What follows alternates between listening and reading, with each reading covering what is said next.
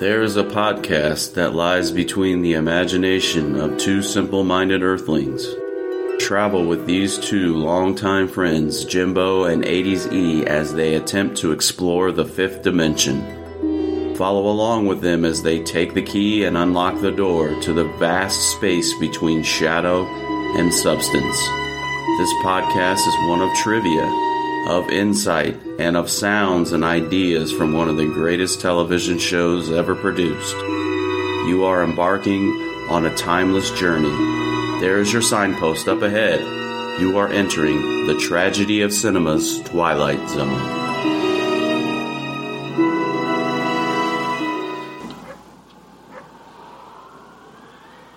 There was a village built of crumbling clay and rotting wood. And it squatted ugly under a broiling sun like a sick and mangy animal wanting to die. This village had a virus shared by its people. It was the germ of squalor, of hopelessness, of a loss of faith. For the faithless, the hopeless, the misery laden, there is time, ample time, to engage in one of the other pursuits of men they begin to destroy themselves.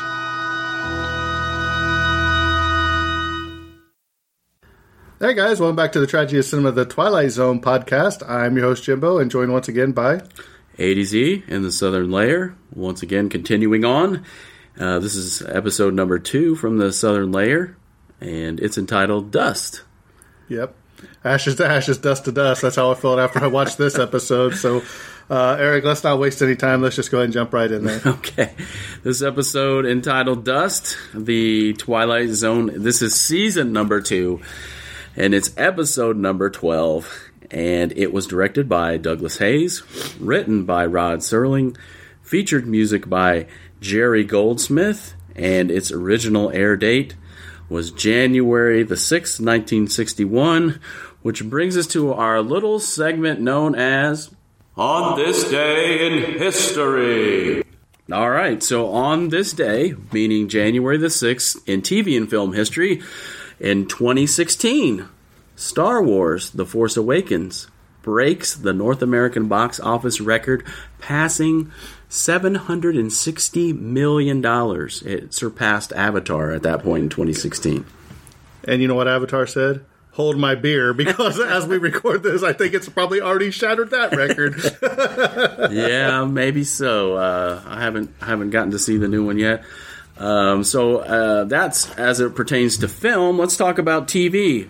On this day, January 6, 1957, Elvis Presley makes his seventh and final appearance on The Ed Sullivan Show. So there you go. You got a little film and a little TV history uh, as pertains to January the 6th.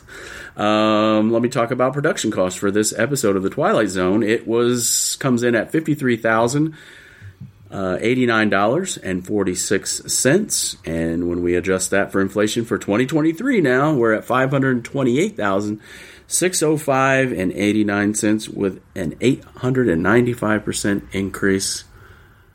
Jimbo, do you have any extra line items? you know I do. All right. Uh, the dates of rehearsal was uh, the 22nd and the 23rd of 1960, um, uh, which would have been September.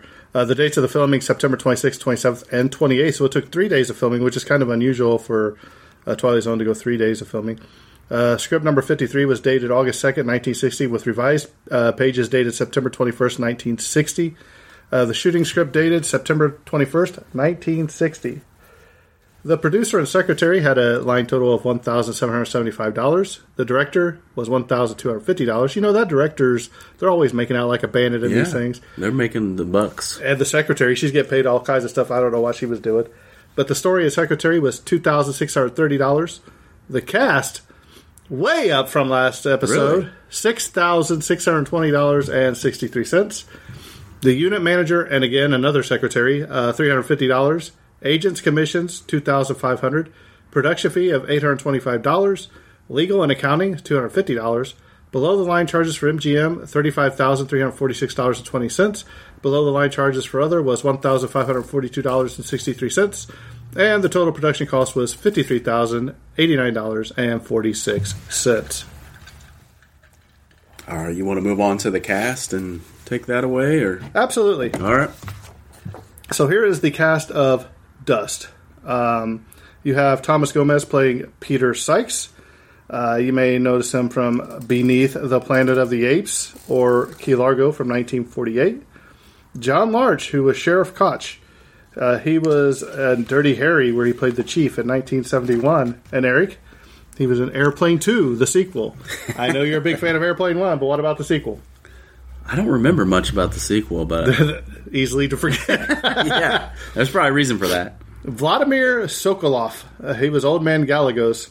He was in the Magnificent Seven, where he played the old man in 1960, which we've covered way back in the early days of this podcast in episode 7. John A. Alonzo was Luis Gallegos as John Alonzo. He was in Chinatown, uh, which we have covered on this podcast. He was in the Magnificent Seven, where he played Miguel. Uh, for, for Chinatown, he was the uh, director of photography and he was also in uh, for Star Trek's Generations movie. He was the cinematographer, so he had more than just acting. He actually was a lot of other things as well. Paul George was John Canfield. He was in Bullitt in 1968. Dorothy Adams played Mrs. Canfield. Uh, she was in The Best Years of Our Lives in 1946. She was also in The Ten Commandments, uh, the great Charlton Heston movie, uh, where she played a couple of, a couple of roles in that, although they weren't very big roles. Uh, you had Duane Grey, who was Rogers. He was in JFK in 1991, and John Lemore as the man. He played in Creepshow in 1982. There's also a whole another page of uncredited actors, Yeah. which we're not going to talk about for time's sake. Yeah, so. this this was another episode that with a pretty well when you when you count all of the stand-ins, there was a quite a Right. pretty big uh, cast uh, in this episode, just like Night of the Meek, I guess.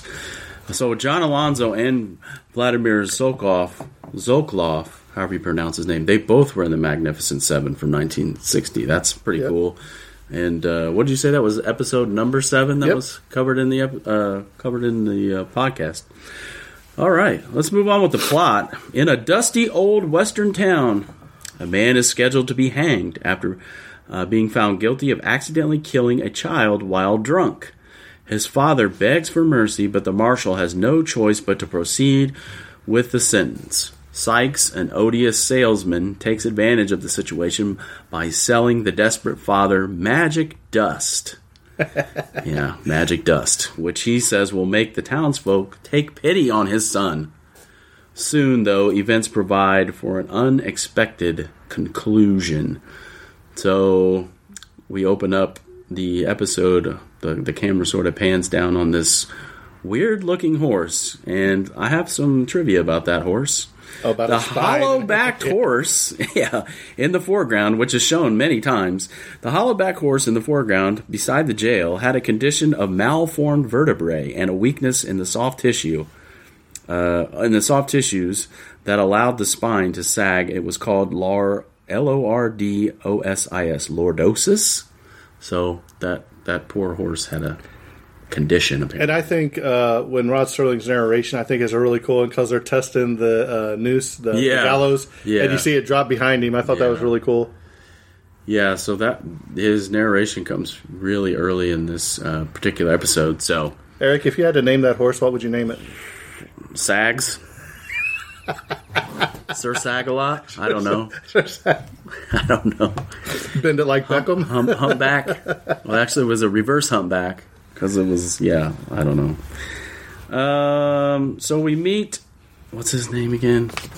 We meet Peter Sykes.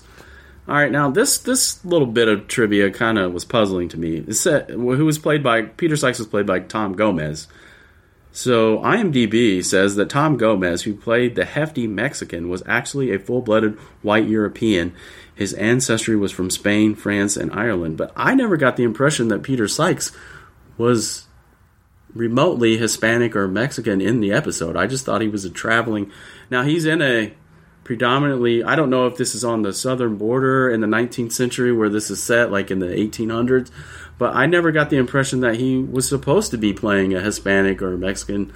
You talking about the salesman? Yeah, I just assumed that he was a, a of white male ca- Caucasian, like it says here. His ancestry is, is it says that he's actually from Spain, France, and Ireland mix. I don't know. Hmm. It, it was sort of I don't He know why really they brought that part, up. though. Yeah. Oh, really yeah. He played a really Really sinister good. part. Uh, he was, was sort of the high spot in this episode.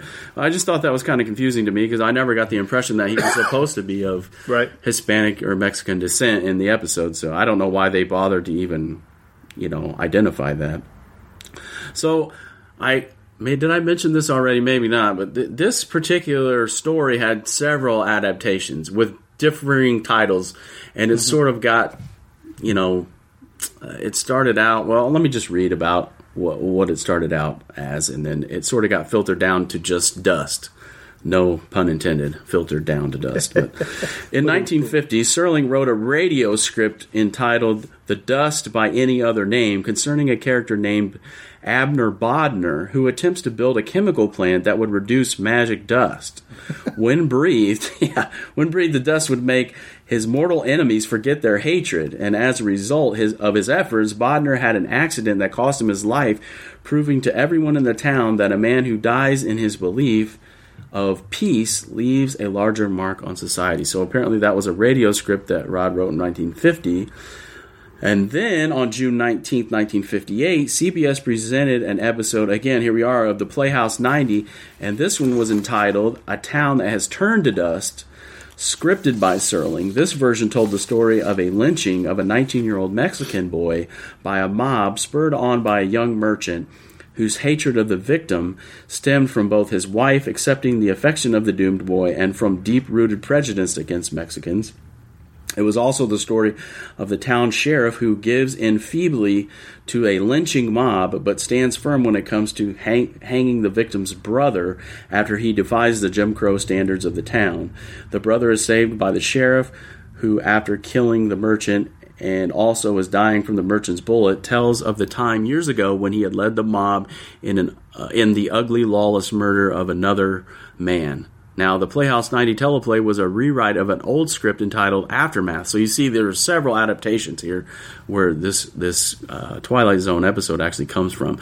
Okay, so Aftermath, which was initially rejected by the sponsors who were afraid it was too controversial, the original story dealt with the Southern segregation problem, but Serling revised it to center around a Mexican, and the time was pushed back to the late 19th century. So I think the origin, if I, from other things that I've read and podcasts that I've listened to, um, the Emmett Till story hit Rod Serling really hard, and he he wrote these different adaptation stories, whether it's by radio or teleplay, and it's sort of reflecting the a lot of the um, I guess themes of the Emmett Till story, and I won't go in and unpack all of those things. Uh, There are plenty of resources out there that you can go and learn from history about Emmett Till and all of those things. But anyway, uh, this again was just a sort of an adaptation. A lot of themes uh, surrounding those uh, three or four different stories that he wrote, and uh, finally landed here with this episode, "Dust and the Twilight Zone." Well, let me Jimbo. go ahead. Since we've uh, brought up Playhouse 90 multiple Sure. times, there's still several more in this uh, this book that brings up Playhouse 90.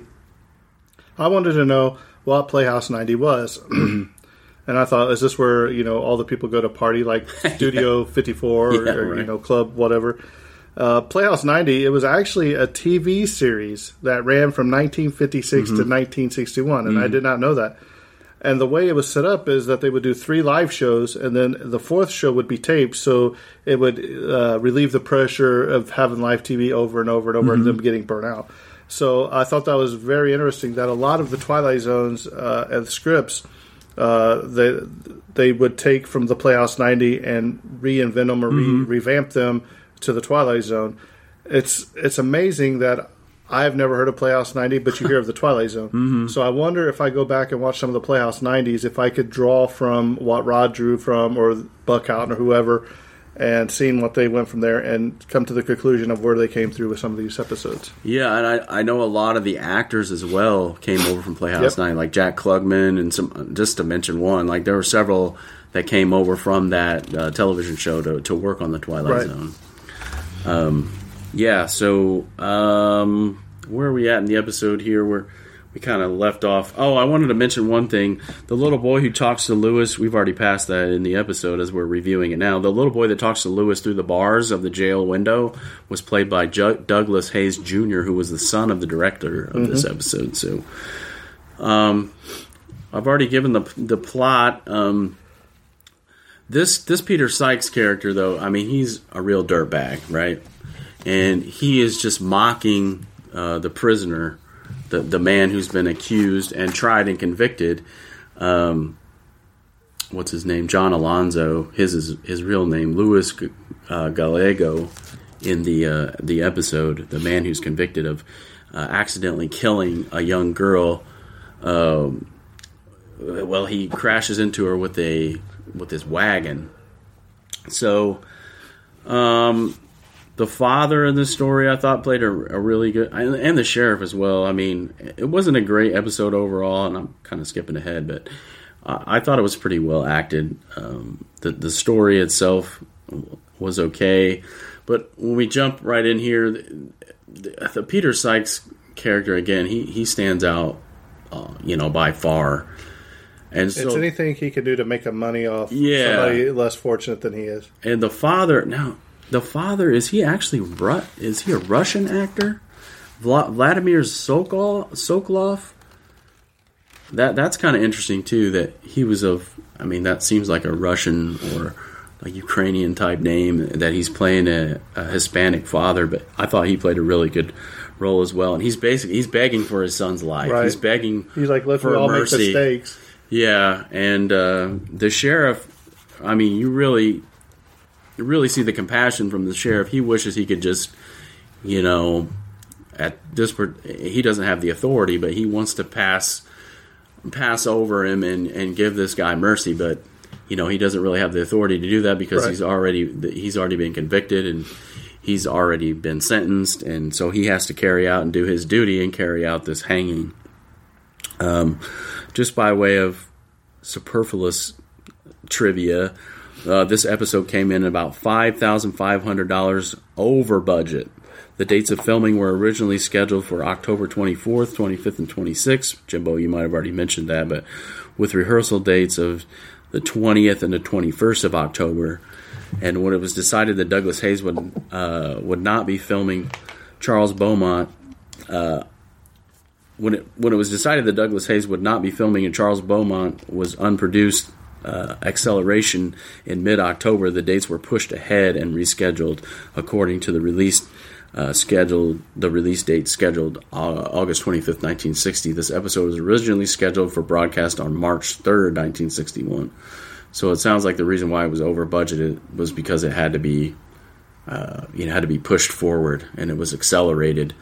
Um, so they had to make some changes, which cost them some money in the long run. Um, so, in in regards to the episode, Sykes, you know, he basically pulls a trick on he he tells Gallego's daughter, who's with her grandfather, he tells her that give me a hundred pesos and I'll give you magic dust that will basically turn the hearts of the people who are coming out to the hanging. It's going to turn their hearts and make them sympathetic to her father, and that they won't want to execute him by way of hanging. Of course, he's lying to her, and so she is told to go and give that message to her her grandfather or papa. Yeah, and then you see this um, scene where you know Sykes takes out his tobacco, uh, whatever pouch. out of his out of his pocket. He dumps all the tobacco out on the ground and fills it up with just regular street dirt, and calls it magic dust. Uh, there's not a whole lot with this episode, like you mentioned before. Um, we could we could probably skip to the end. So the main twist in the episode, they are about to proceed Executing. forth with the execution, and uh, well, you know, right? What? The rope breaks. Right. Well, but it's brand new rope. You know, that's why uh, Sykes is saying he's like, I don't understand. This is brand new rope. Yeah, He's like the the finest there is. Never broke. Never tethered. Tattered. right. and so that's kind of the, the major twist. The the camera, it's cool in a way, like the camera's sort of zoomed in or focused on the papa or the grandfather, and his son is being executed. You hear the noise of the, the sandbags or whatever drop, and you, you hear the, the floorboard drop out of the gallows. But before they do that, is that where the dad uh, says, "Wait, wait, wait! I got this magic dust," and he throws it up in the air Yeah. over the people, and he's like, "Look, you know this magic dust. You don't want to do this." Blah, yeah, blah, blah. you have to. You have to. What does he say? I don't remember the exact line. You must believe the dust, or you. I, yeah, he says it over and over and over again. It's been a while since I actually watched this one. Um, but he basically says like you must respect the dust or whatever, and uh, having a little technical error here. But he basically says it over and over and over again, and uh, Sykes is stunned. Like he can't believe that the rope broke, and he calls it like he says it's five strand hemp. It's like some of the sturdiest rope that you can. It's brand new. Like there's no way that it, um, you know, that it should break. And I can't remember what the dad says, but he says it over and over and over again. It's gonna bug me now. You cannot. uh, He says you cannot try to defeat the magic. You can't defeat the magic dust. You have to, in you know. Um, I got some things later and questions and observations that I wanted to bring up, um, but I'll wait and save those to the end. Jimbo, do you have anything out of your? Well, and and basically the rope breaks, and the sheriff says, "Hey, do you want us to string him up again?" And the uh, the the uh, daughter uh, that was killed's parents are like, "Look, this town suffered enough. Uh, his this family suffered enough. Let's just let's just call it a day, Right. basically." And basically, they let him go. So basically, the dust did it actually work? Well, or was it just a change of heart? Let me read this for you first. In the old uh, Twilight Zone companion by Marc Scott Zicree, it says, although completely uh, compe- competently written, Dust lost much of its dramatic punch due to the conception of the episode by director Douglas Heyes. When it came to difficult, tricky episodes, Heyes had no equal, but Dust had no trickery. It was simple, straightforward western with a little bit of magic. Here's how Heyes conceived of the episode. Dust was about a town that had sunk into the dust in effect. It had no energy. The people there were listless.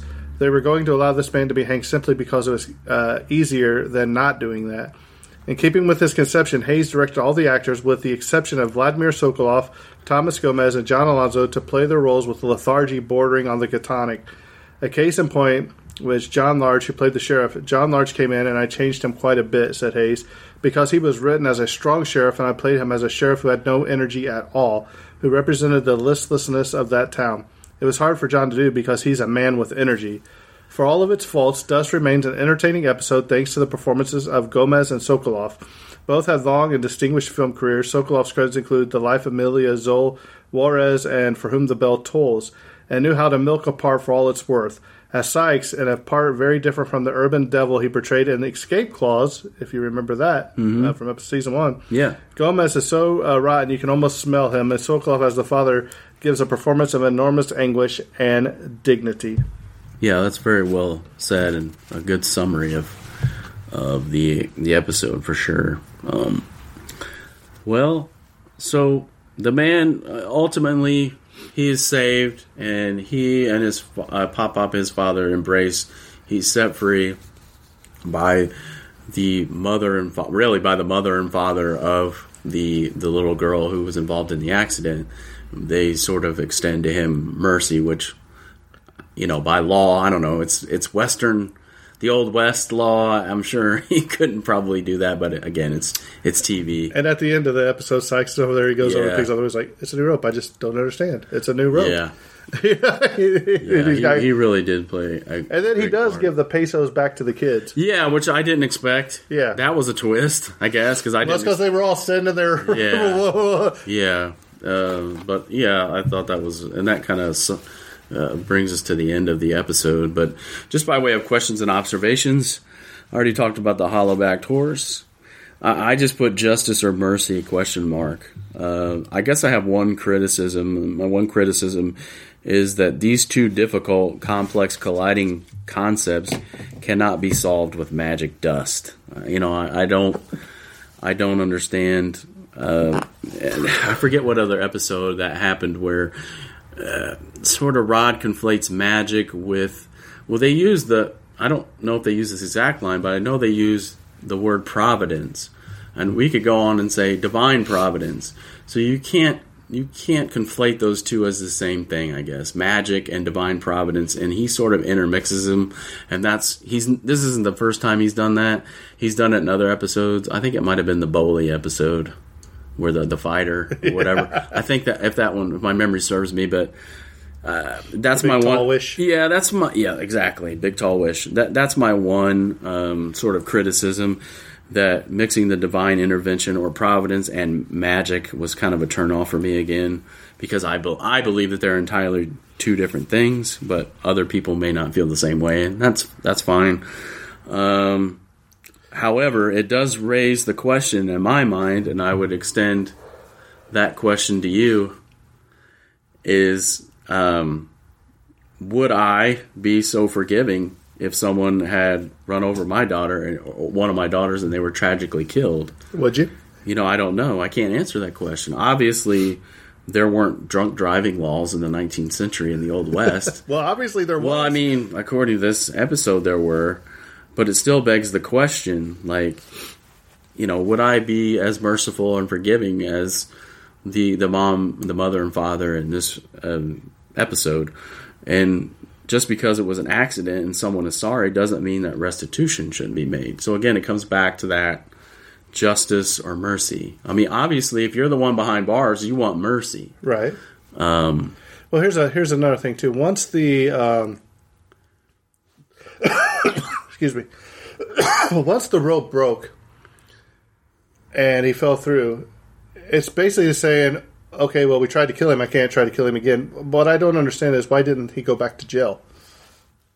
Yeah, uh, it's the, like that's kind of what I was trying to figure out earlier. Like, it, all of a sudden, it's not really up to well, the way our laws are set up in the U.S.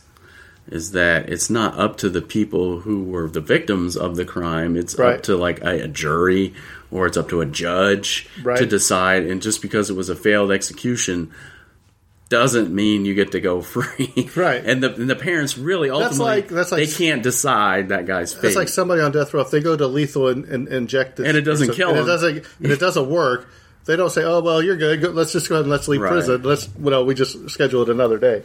But it's all chalked up to the magic dust, right? Right. So right. I mean, yeah, I mean that's the whole it. the whole idea behind uh, the episode. But your your overall takeaways of it.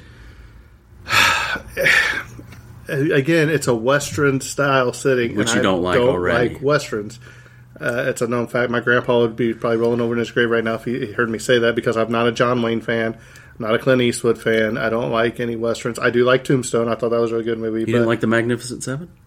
It's again. There's only a couple that I do like. That would be another okay. one. Uh, but it's just I don't know. There's just something about this episode that doesn't grab a hold of me and my attention like Yeah. it should. I thought that Sykes played an outstanding part. He did a really good job as that traveling salesman. You hated that guy. I hated even watching it. You know what I mean? But he had a little bit of redemption at the end too. So to me, it's just a midway episode again. Nothing outstanding, nothing terrible about it. It's just there. So for that, it's probably a five and a half, five for me. Uh, nothing to write home about.